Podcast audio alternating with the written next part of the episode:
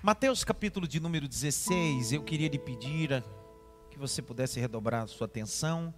Os nossos cultos de domingo, à noite, começa sempre às 18 horas e o horário de término às 20h30. Mas hoje, por ser um dia festivo e entre outras coisas, eu vou já antecipar você que não acabará às 20h30, são 19h44. Eu preciso ministrar, depois vou celebrar a ceia. Então, é, quero pedir já a sua compreensão. Uns 15, 20 minutos a mais que será passado. Capítulo 16, verso 13. Leia aí, Jaqueline. Capítulo 16, verso 13. Indo Jesus para a região de Cesareia de Filipe, perguntou a seus discípulos: Quem os outros dizem que é o filho do homem? E eles responderam: Uns dizem que é João Batista, outros dizem que é Elias, e outros dizem que é Jeremias ou um dos profetas. Ao que Jesus perguntou: E vocês? Quem dizem que eu sou? Respondendo Simão Pedro, disse: O Senhor é o Cristo, o Filho do Deus vivo. Tu és o Cristo, Filho do Deus vivo. Verso 17, continue lendo até o verso 18. Então Jesus lhe afirmou: Bem-aventurado é você, Simão Barjonas, porque não foi carne e sangue que revelaram isso a você, mas meu Pai que está nos céus. Também eu lhe digo que você é Pedro, e sobre esta pedra edificarei a minha igreja, e as portas do inferno não prevalecerão contra ela. Eu lhe darei as chaves do reino dos céus. Aleluia. O que você ligar na terra terá sido ligado nos céus, e o que você desligar na terra terá sido desligado nos céus. 20. Então Jesus ordenou aos discípulos que não dissessem a ninguém que ele era o Cristo. Que ele era quem? Dê uma olhadinha pelo menos para três assim. Jesus é o Cristo. Jesus, pelo menos para três. Jesus é o Cristo.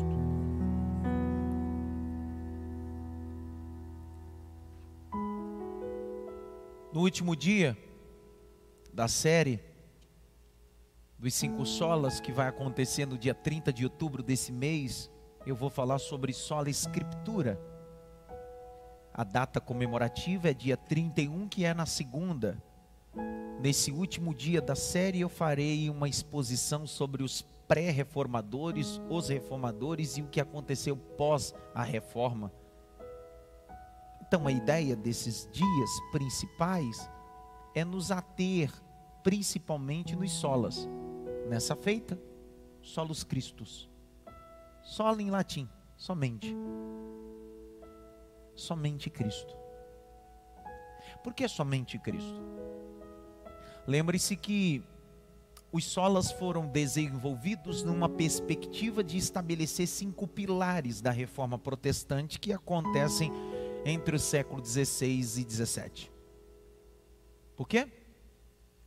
O Papa e a autoridade mais principal, que foi o estupim para um monge alemão chamado Martim Lutero, ir até 31 de outubro, às 8 da manhã, até a porta do castelo de Gutenberg, cravar as 95 teses, estava movido por esse Papa Leão X, que havia estabelecido o sincretismo, as indulgências, acreditando-se que as coisas poderiam acontecer a partir de compra de indulgências, a partir de outras alternativas é como numa perspectiva geográfica, ao invés de mergulharmos no rio, criarmos os deltas, opções.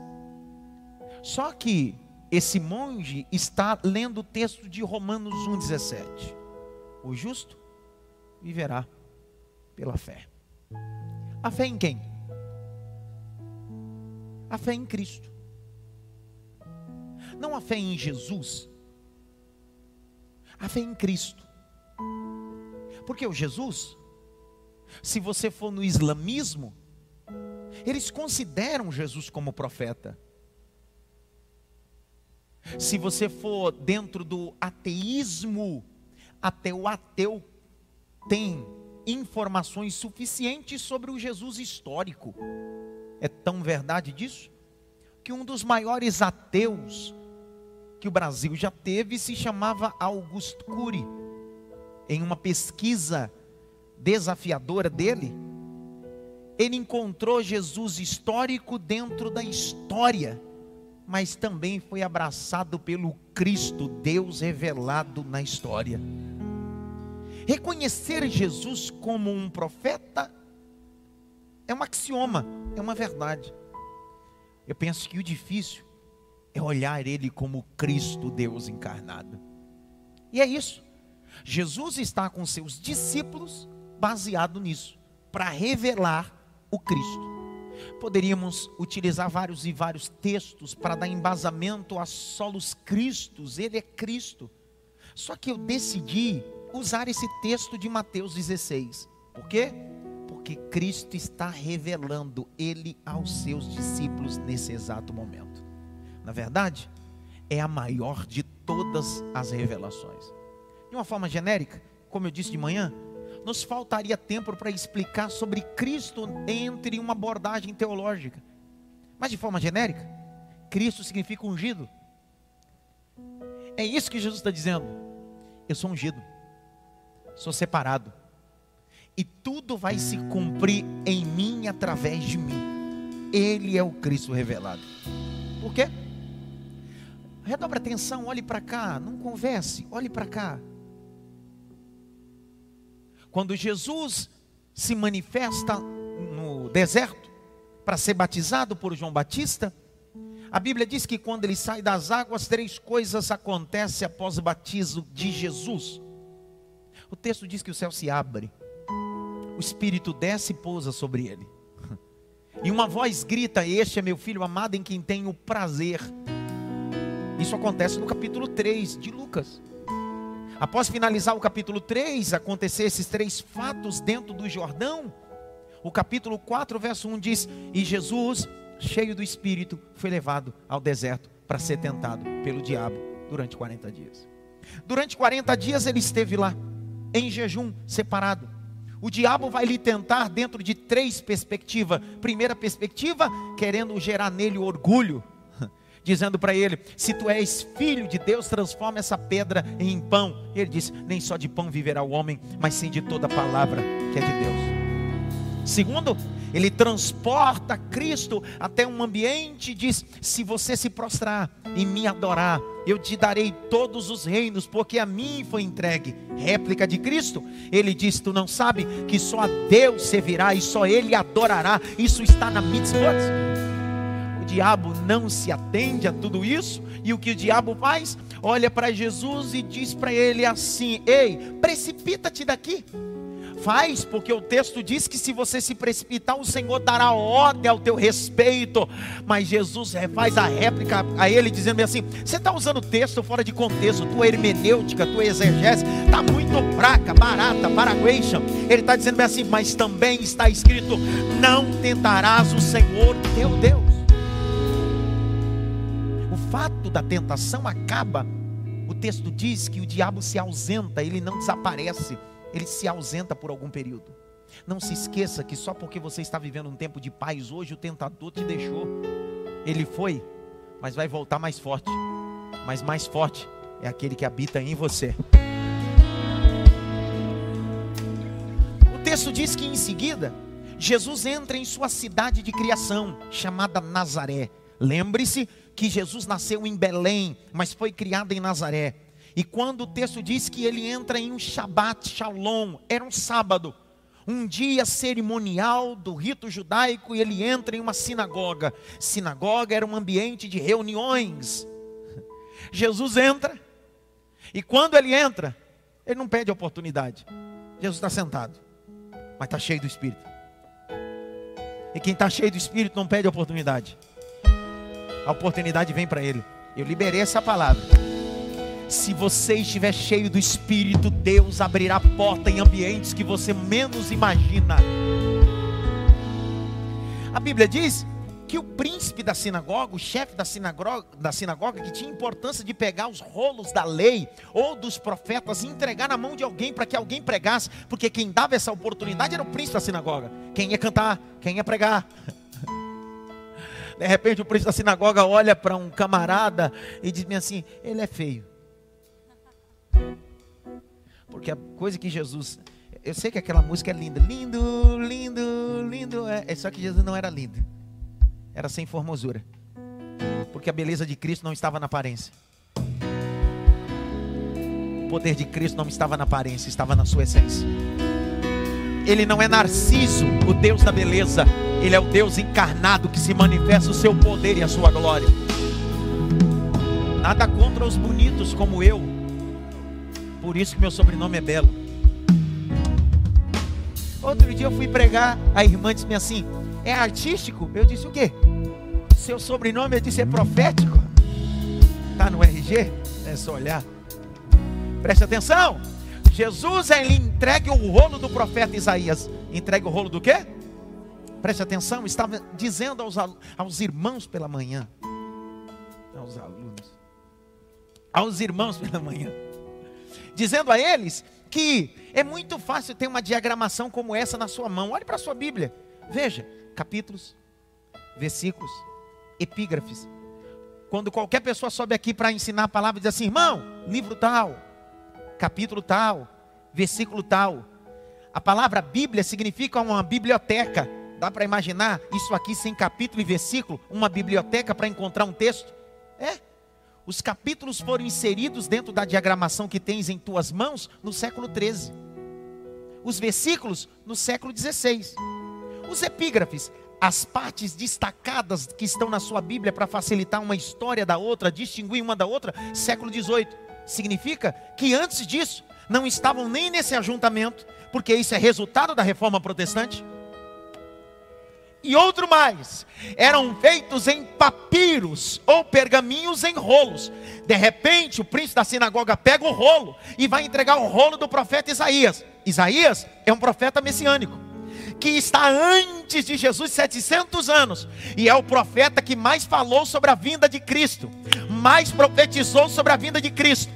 E lá vai o, profeta, o príncipe da sinagoga, ao invés de ele pegar o rolo do profeta Naum, do profeta Jonas, do, do texto do Torá, ele pega o rolo do profeta Isaías e olha e diz assim: Ei, você rapaz, lê uma palavra para nós, prega um sermão para nós.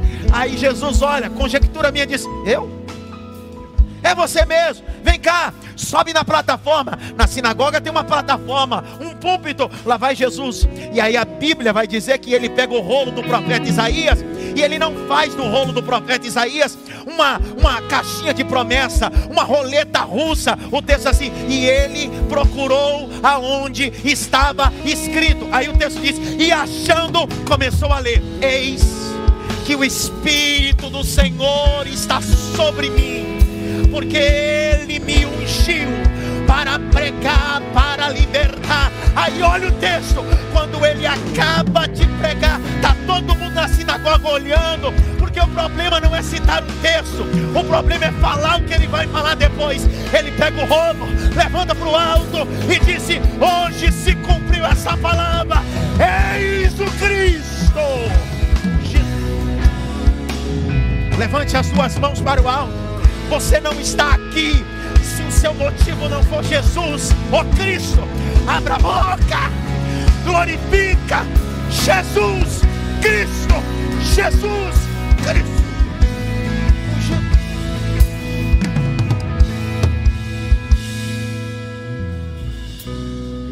Ele é o Cristo. Ele é um Cristo. Não porque foi ungido por homens, Porque Cristo não é ungido por homens, Ele é ungido pelo Pai. E confirmado pelo Espírito.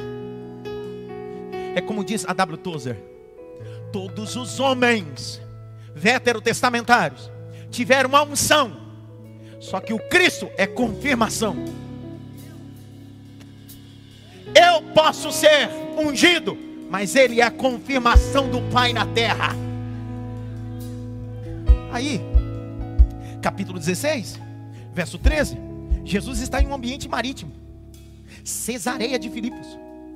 Não se esqueça que esse ambiente de geografia bíblica está carregado de profecias que precisam ser cumpridas. Daqui a pouco eu falo. Mas antes de mais nada, dentro desse ambiente, César era venerado como divino. Para esse local geográfico, César não era só um homem, não era só um estadista, César era divino. E todo homem que se intitulou divino, ou se foi lhe construído um altar de adoração, o que lhe resta é só escombros. Sou falso esteve lá agora, e eu estive lá em Roma. Quando você chega em Roma, tem um templo de Vespasiano, um dos imperadores. Sabe o que Vespasiano fez? Levantou um templo de adoração a ele. Quando você chega lá, só tem três colunas em pé porque todo homem que levanta um ambiente de adoração para si só, não sobra nada. Mas o Deus Todo-Poderoso não habita em templos feitos por mão de homens.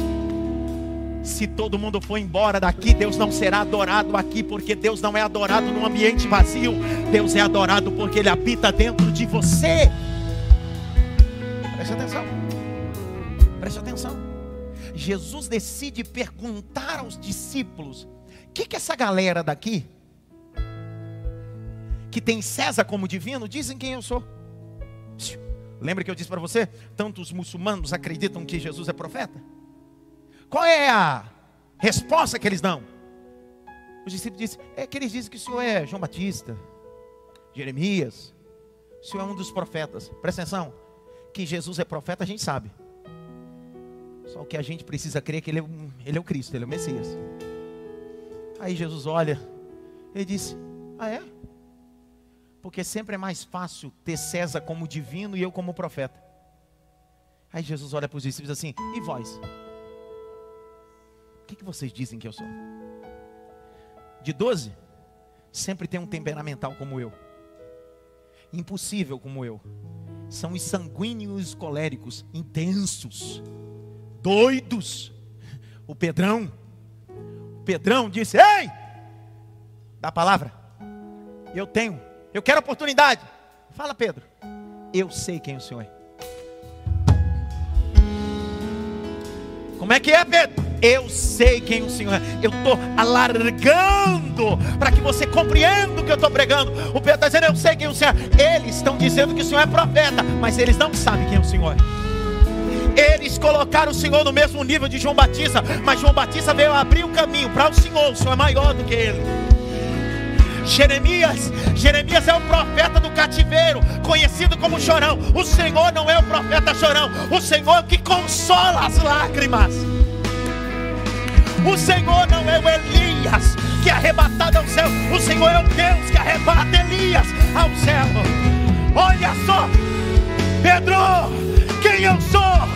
Tu és Jesus Cristo, o Filho de Deus.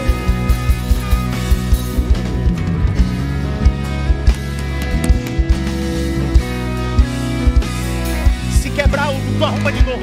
Levante as tuas mãos para o alto. Abra a boca, rapaz.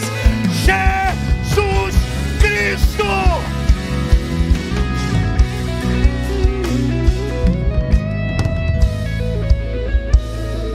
És bem Elohim. És os teus. O Filho de Deus. Jesus olhou para ele e disse: Que é isso, cara? Que é isso, Pedro? Você não leu teologia sistemática, não, Pedro? Isso não é revelação da Torá. Isso você não aprendeu com rabino nenhum. Você não aprendeu no Midrash, no Talmud. Sabe quem te revelou isso, Pedro? Quem? O Espírito Santo de Deus. Quem te revelou? Ah, meu Deus.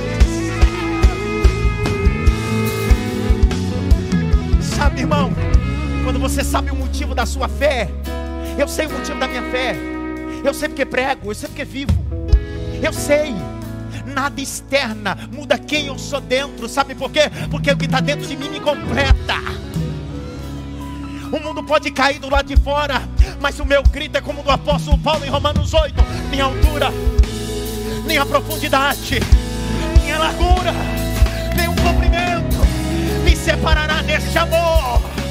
Que amor é esse? O amor de Jesus.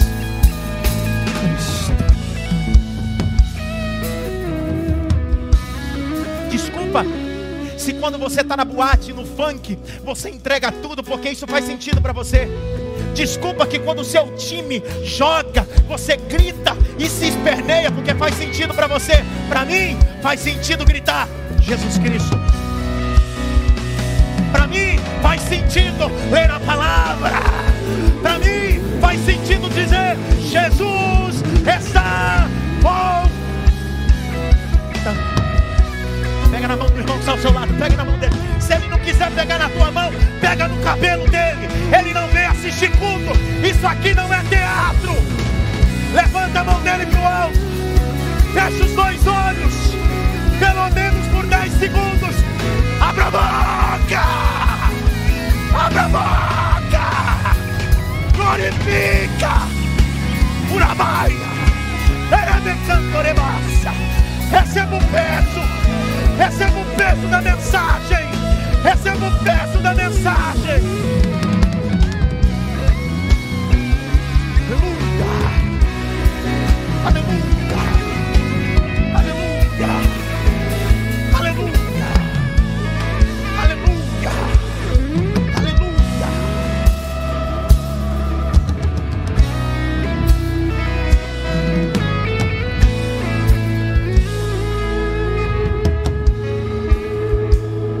És bem Elo- Elohim. Tu és bem Elohim.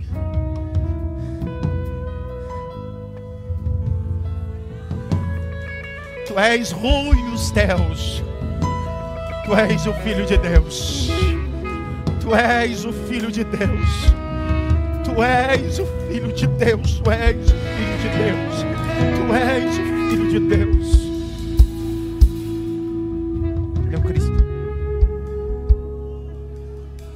Ele é o Cristo. Ele é o Cristo. Pastor, por que, que ele é o Cristo? Porque um profeta tem poder. Mas o Cristo tem todo o poder. Vamos de novo, vamos de novo, vamos de novo, não tem problema. Eu repito milhões de vezes, não tem problema. Um profeta tem poder. Por isso que é mais fácil sempre dizer, ele é João Batista, ele é Jeremias. Porque esses têm poder. Pedro disse: O Senhor não tem poder. O Senhor tem todo o poder. Como assim? Quando Jesus ressuscita, meu Deus, ele aparece e os discípulos assim: Eis que é me dado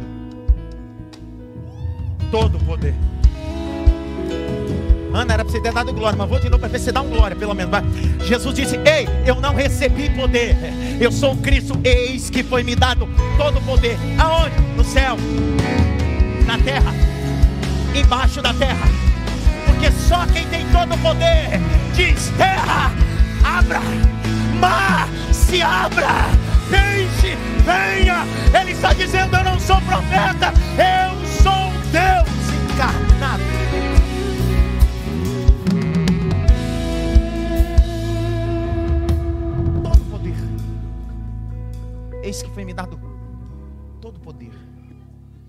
E ele me deu também um nome. Toca, Rogerinho. Toca, Rogerinho. Faz esses saques adorar, Rogerinho.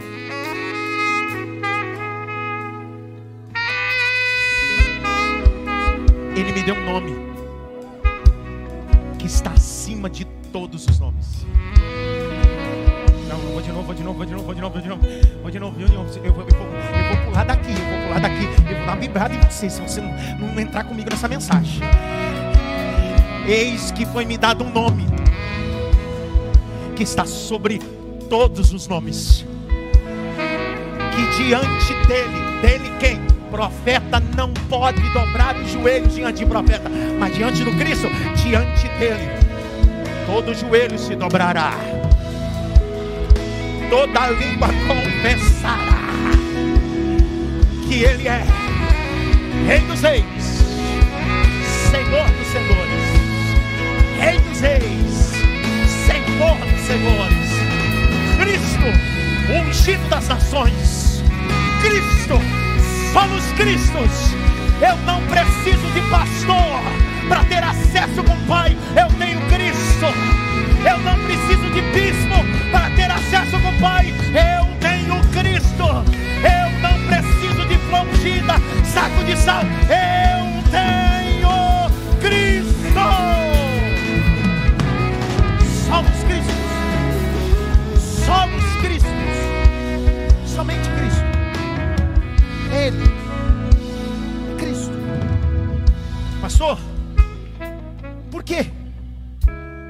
calabaia. Por que ele não é profeta? Porque ele é Cristo.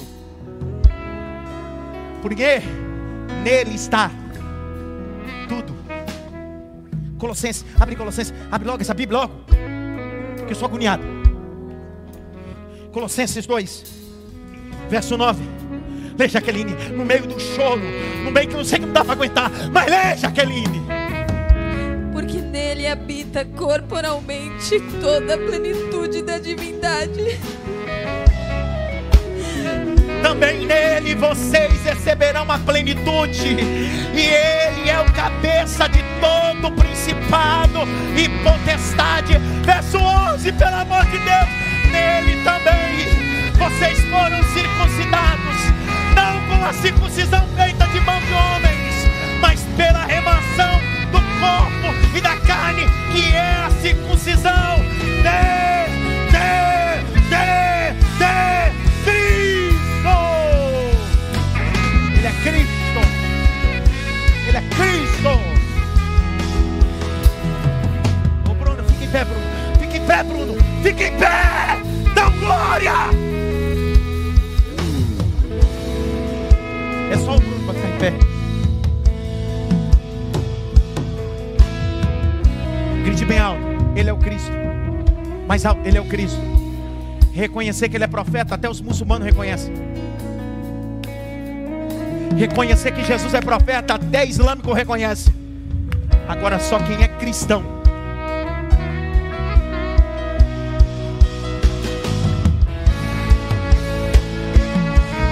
Só quem é cristão reconhece que ele é Cristo, porque se ele é ungido,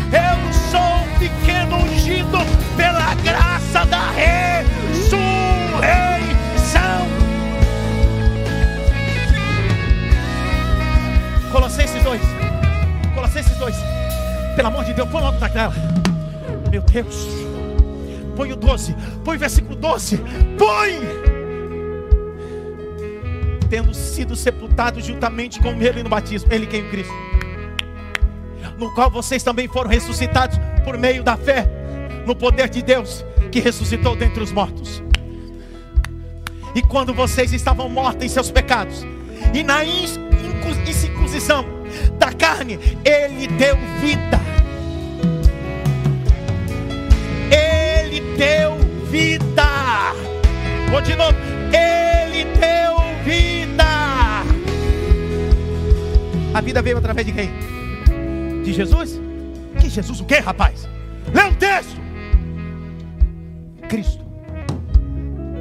Reconhecer Jesus é a coisa mais fácil. Torna a repetir. Os historiadores confirmam o Jesus histórico. Os muçulmanos confirmam Jesus como profeta. Porque só quem crê e tem a revelação do Cristo. Vamos lá, vamos lá, Senhor, me ajuda. Eu preciso que eles entendam isso aqui. Olha para cá, os meus olhos, meus olhos estão verdes agora. Presta atenção, presta atenção. Jesus olhou para os dois assim: E vocês, quem diz que eu sou? Pedro disse: Tu és o Cristo. Jesus disse: Quem te revelou?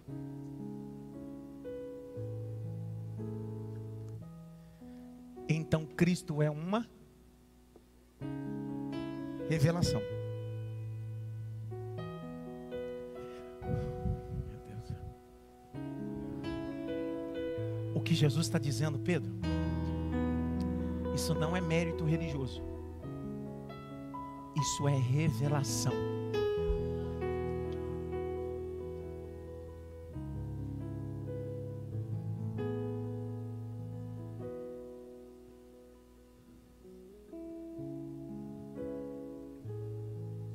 O que é que tem de trás desse pano? O que é que tem de trás desse pano? Um copo. Como é que você sabe que tem um copo? Porque você já viu antes. E se você não tivesse visto? Eu poderia falar para você sobre um copo que tem aqui, sim ou não?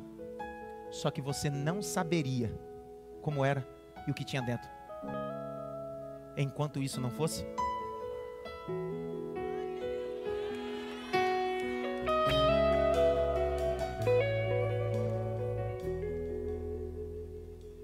Se você for na Torá, nos cinco livros, vão falar sobre o Messias, o Cristo.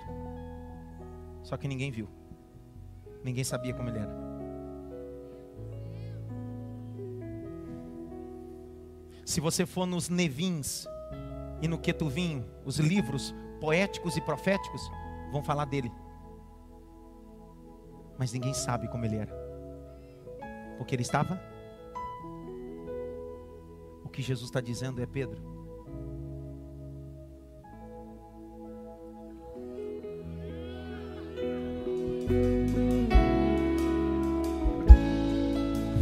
Revelado para você o que não foi revelado para ninguém. Foi mostrado para você o que ninguém viu. O que teus olhos não viram, o que teu ouvido não ouviu, o que não subiu o coração é o que Deus tem reservado para você, não é um carro, é o Cristo. Abre Efésios, abre Efésios capítulo 3. Conforme você vai entendendo, você vai dando glória. Se não entender da glória, também sem entender. Capítulo 3, verso 2 a 5. Lê, Jaque. Porque eu estou dizendo que o Cristo para Pedro foi o quê? Foi o quê? Foi o quê? Foi o quê? Vai, Jaque. Vai, Jaqueline. Se é que vocês ouviram falar a respeito da dispensação da graça de Deus a mim confiada em favor de vocês, pois segundo uma revelação me foi dado a conhecer o mistério, conforme escrevi há pouco resumidamente. Grite bem alto: mistério! Que mistério foi revelado? Vai, Jaqueline. Ao lerem o que escrevi, poderão entender a minha compreensão do mistério de Cristo, o qual em outras gerações não foi dado a conhecer aos filhos dos homens, como agora foi revelado aos seus santos apóstolos e profetas pelo Espírito.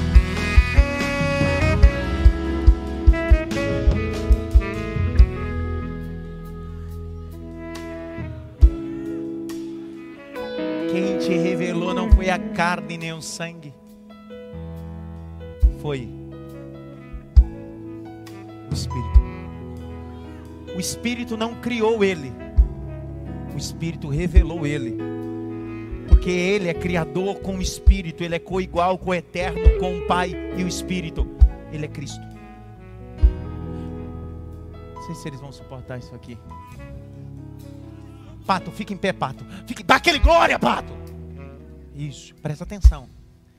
Você tem o que o diabo queria esconder.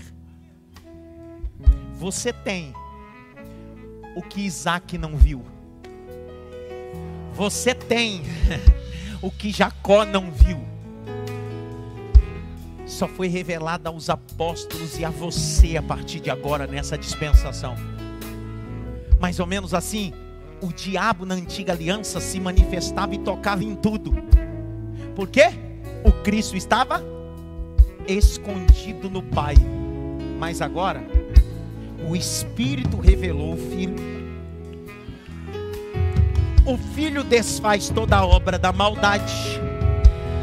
E o Filho revela ao Pai, aos filhos órfãos da igreja. Por que, que o diabo fica irritado? É que se você conhecer só Jesus, ele é profeta e seu pastor. Mas se você conhecer o Cristo, ele é teu intercessor. 1 João capítulo 3, verso 8. Vamos ver se você entendeu que Ele é o que foi revelado à igreja. Leia, Jaqueline. Aquele que pratica o pecado procede do diabo, porque o diabo vive pecando desde o princípio. Para isto se manifestou o Filho de Deus, para destruir as obras do diabo. Contra você não vale encantamento, contra você não vale patuar, contra você não vale inveja, contra você pode fazer bruxaria, contra você pode colocar teu nome em qualquer lugar. Sabe por quê? Porque Cristo se revelou.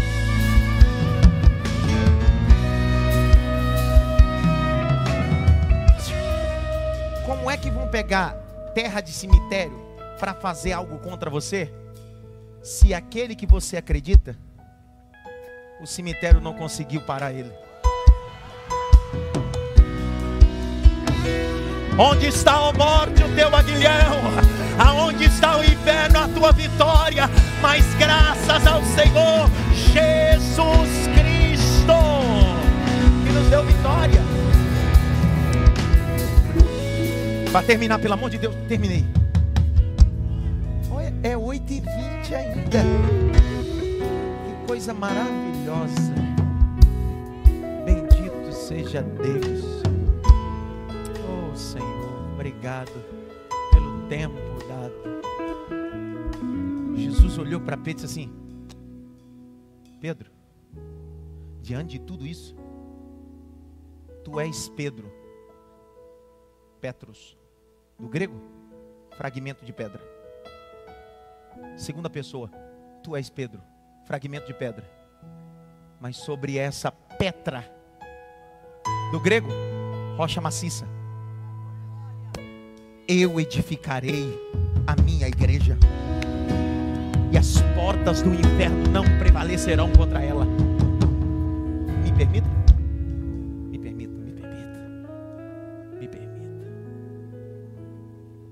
Catolicismo apostólico romano acredita que a igreja está edificada na confissão ou em Pedro.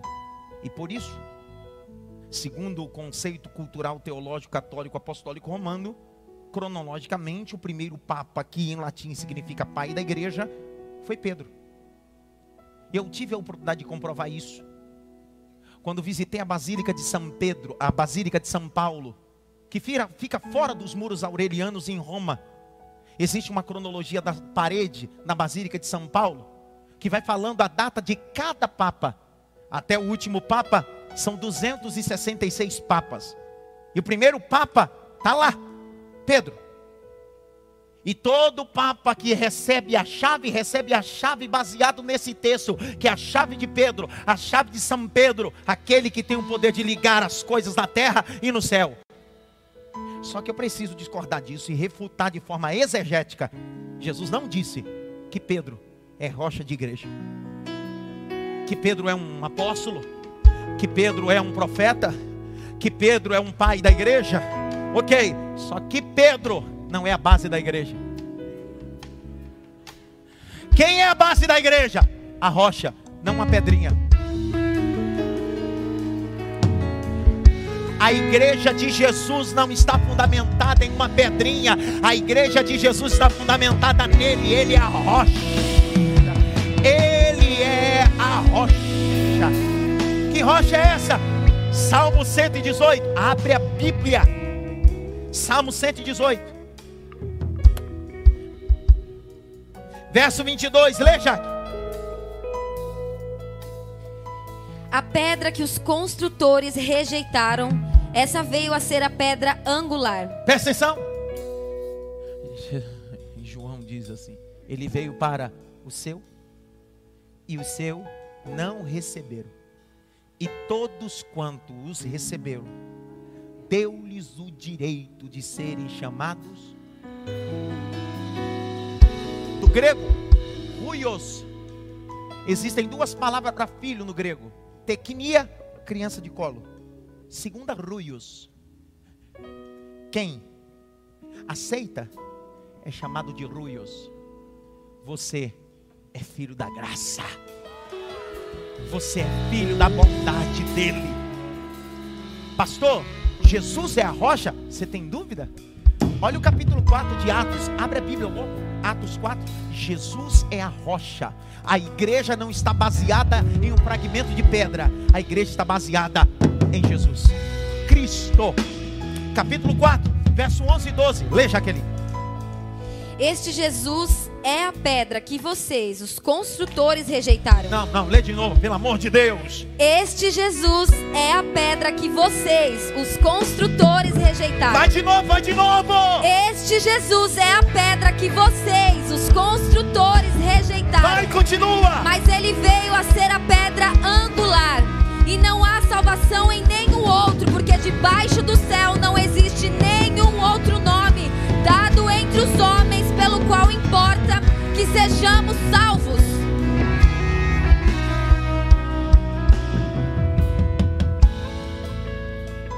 Primeira Coríntios capítulo 3, capítulo 3, verso 11. Abre, abre, abre, abre. Lê, Jaqueline, lê.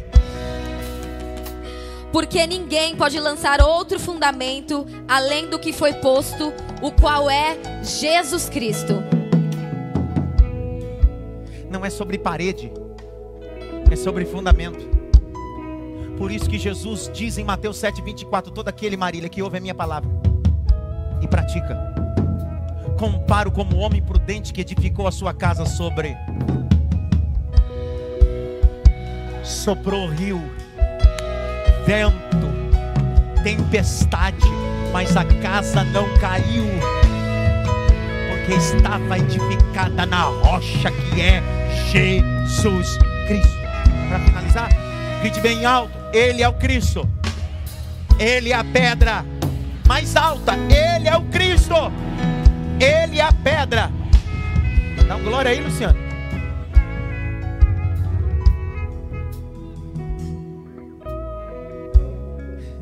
Lembrei, cara. Ele é o Cristo. Ele é a pedra. Você não deu glória, miserável, até agora.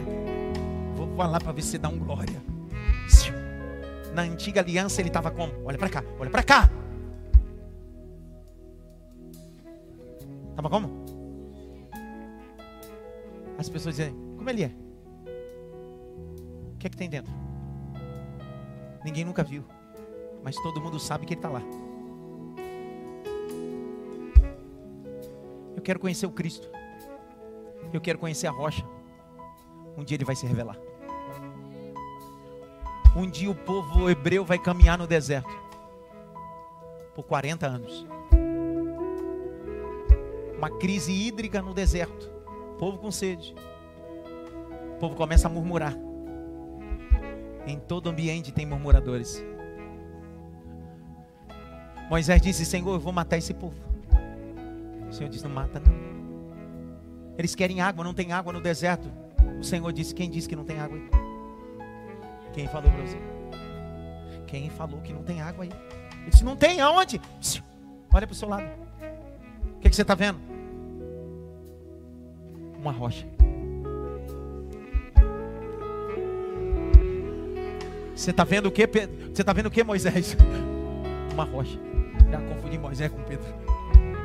Uma rocha. Está vendo uma rocha? O que, é que você tem na mão? Eu tenho uma vara. É de quê? De ferro ou de madeira? Madeira. Pega esse madeiro. Pega esse madeiro. Fere a rocha. Como é que é, seu? É, pega esse madeiro. Fere a rocha. E da rocha vai sair água. E o povo será saciado. O madeira aponta para a cruz, a rocha aponta para Jesus. Quando ele fere a rocha, a rocha começa a jorrar água e o povo começa a beber. O povo está saciado. Eles continuam andando no deserto. Um dia o povo tem sede de novo.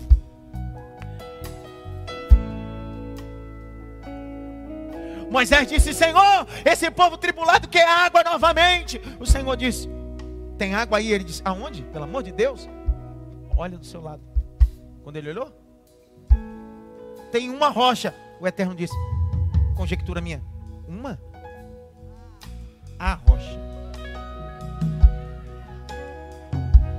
Como assim, Eterno? Não, não, filho. Isso aqui não é mais uma rocha, não. É a mesma que você se encontrou uns anos atrás. Como assim? É que enquanto você caminha no deserto, ela anda atrás de você.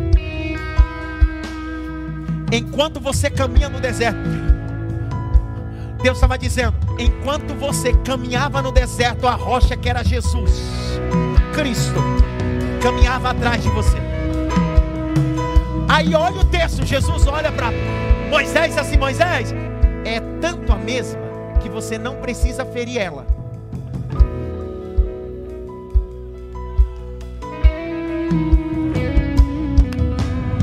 É para fazer o que? Fala com ela. Não é para ferir, porque ele é ferido uma vez só, ele morre uma vez só, ele ressuscita uma vez só. É uma vez. Aí Pedro, Pedro, Moisés, Moisés não está na dimensão, porque Moisés está aqui, ó. Moisés não está vendo, então ele não compreende. Ele disse: Você imagina minha mulher, meus filhos, o povo, me pegar falando com a rocha, jorra. Vão dizer: Eu sou louco. Já disseram que eu era louco quando eu feri com um cajado. O texto diz: Moisés irado, feriu a rocha novamente com a ira dele, Deus tirou ele da terra. Só que ele estava escondido. Um belo dia, a rocha aparece. No meio de uma festa judaica. Jesus disse: Eu quero oportunidades. Aí ele começou a dizer: quem tem sede. Quem tem sede? Quem tem sede? Vem a mim e beba. Quem tem sede, vem a mim e beba. 1 Coríntios capítulo 10. na antiga aliança, a rocha seguiu o povo. Lê, Jaque. 1 Coríntios 10, 1 a 4. Vamos ver, vai. Ora, irmãos, não quero que vocês ignorem que os nossos pais estiveram todos sob a nuvem, e todos passaram pelo mar, e todos em Moisés foram batizados, tanto na nuvem como no mar. Todos eles comeram do mesmo alimento espiritual e beberam da mesma bebida espiritual, porque bebiam de uma pedra espiritual que os seguia.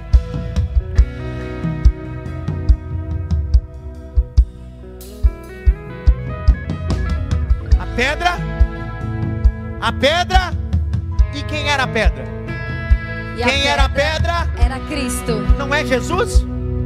porque Jesus é um profeta. E isso até o muçulmano reconhece. Mas só quem crê que a pedra é o Cristo entende o poder do que segue. Agora para mudar. Na antiga aliança, a pedra seguia os hebreus. Na nova aliança, quando Cristo se revela, ele diz: Agora eu não te sigo, é você que precisa me seguir. Aquele que quiser vir após mim, negue-se a si mesmo, tome a sua cruz e siga-me. Obrigado. Grite bem alto. Somente Cristo.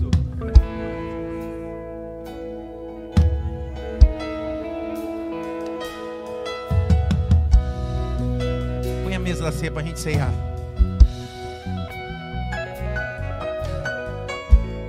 nasci para isso. Eu sei porque eu nasci. Levante as suas mãos para o alto. Eu, eu sei o sentido da minha vida. Mais alto que você pode. Eu estava no devocional semana passada, em oração. Deus me visitou, me permita usar essa expressão, visitar, porque visitar não significa que o Espírito não habita em mim, só que eu recebi de Deus uma palavra profética. E quando essa palavra veio sobre mim, eu não me aguentei no meu período de oração. Eu me caí aos pés dele e eu escutei uma voz, como uma voz de um brado, disse: Ah, de som, prepare-se, que os próximos três anos farei as nações, os estados virem até ti porque darei a ti uma coisa que dei poucos homens. Eu disse, Senhor, o que o Senhor tem me dado? Ele diz, eu te dei a autoridade da palavra, eu te dei o poder do meu espírito. Haverá um novo tempo de Deus para a igreja brasileira. Levante a mão, abra a boca, diga glória. que eu recebi do Senhor o que também vos ensinei, que Jesus, na noite que foi traído, tomou o pão, tendo dado graça, partiu e disse: Tomai e comei, isto é meu corpo. Semelhantemente, depois de cear, tomou o cálice, dizendo: Esse cálice é um novo testamento do meu sangue, fazer isso em memória de mim.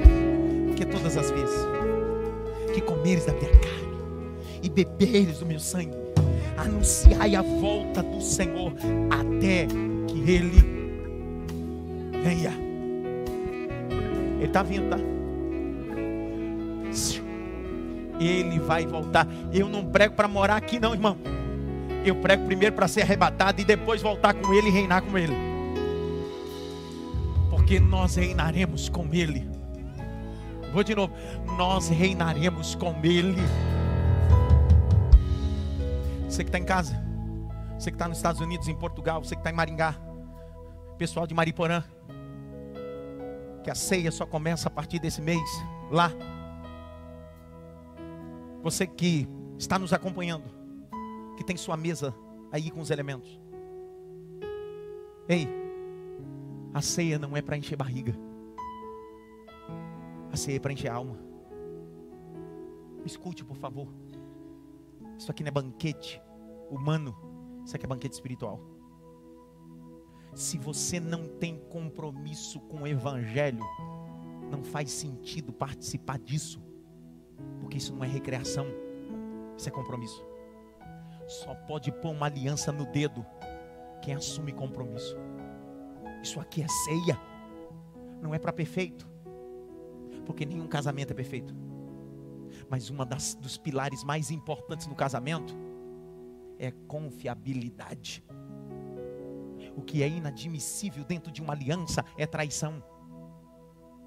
O que Deus está dizendo é: se você quer ter um compromisso comigo, eu até aceito os seus defeitos, mas não consigo aceitar a tua traição, porque não dá para você ser noiva do cordeiro e flertar com o diabo.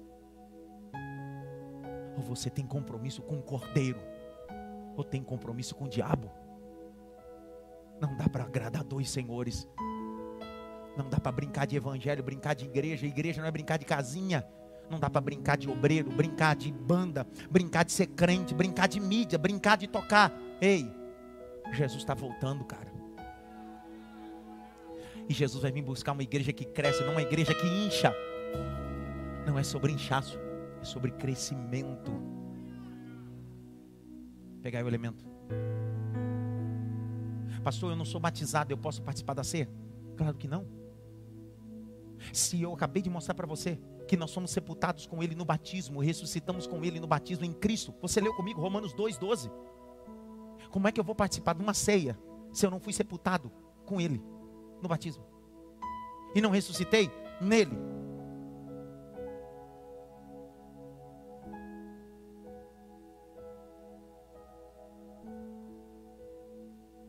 Nós não acreditamos em transubstanciação. Isso aqui não é o corpo. Isso aqui é a memória.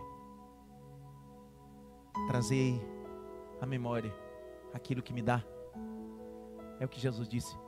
Façam como memorial do que eu fiz, do que eu estou fazendo e o que eu vou fazer. Eu vou voltar. Participai.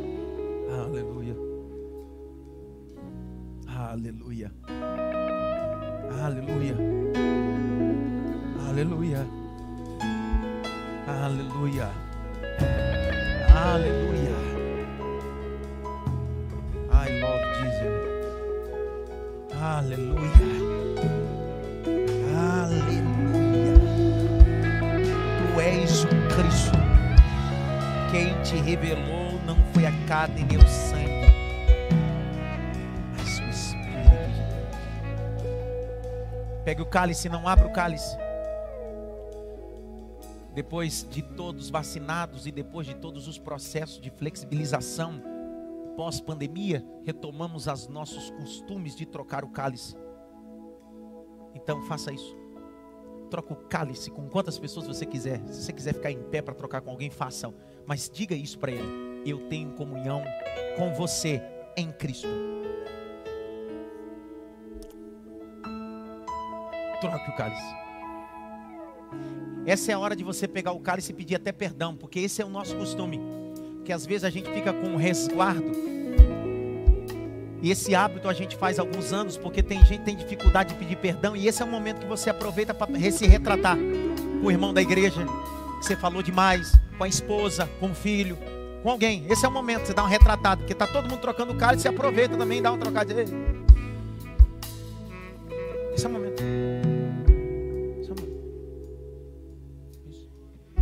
Glória, também foi único.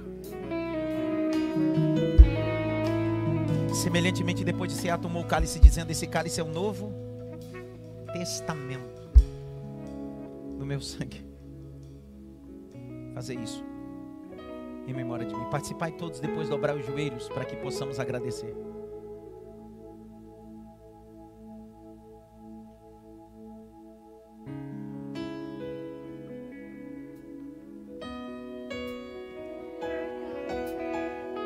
Dobre os joelhos para agradecer. Enquanto os saques. Toca, Rogério. Toca isso.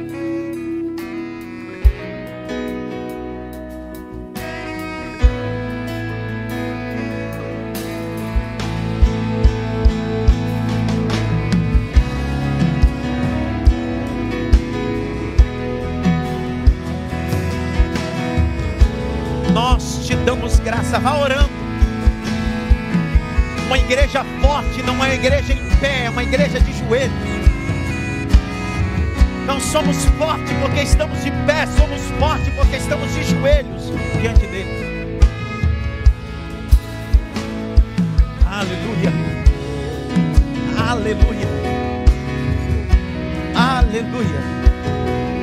Aleluia. Aleluia. Aleluia.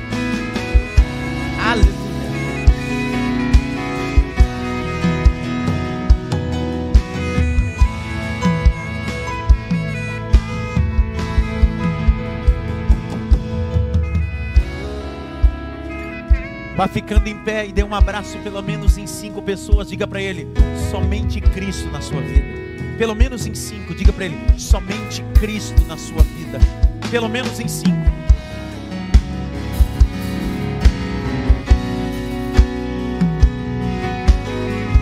Somente Cristo, somente Cristo. Somente Cristo. Somente Cristo. Somente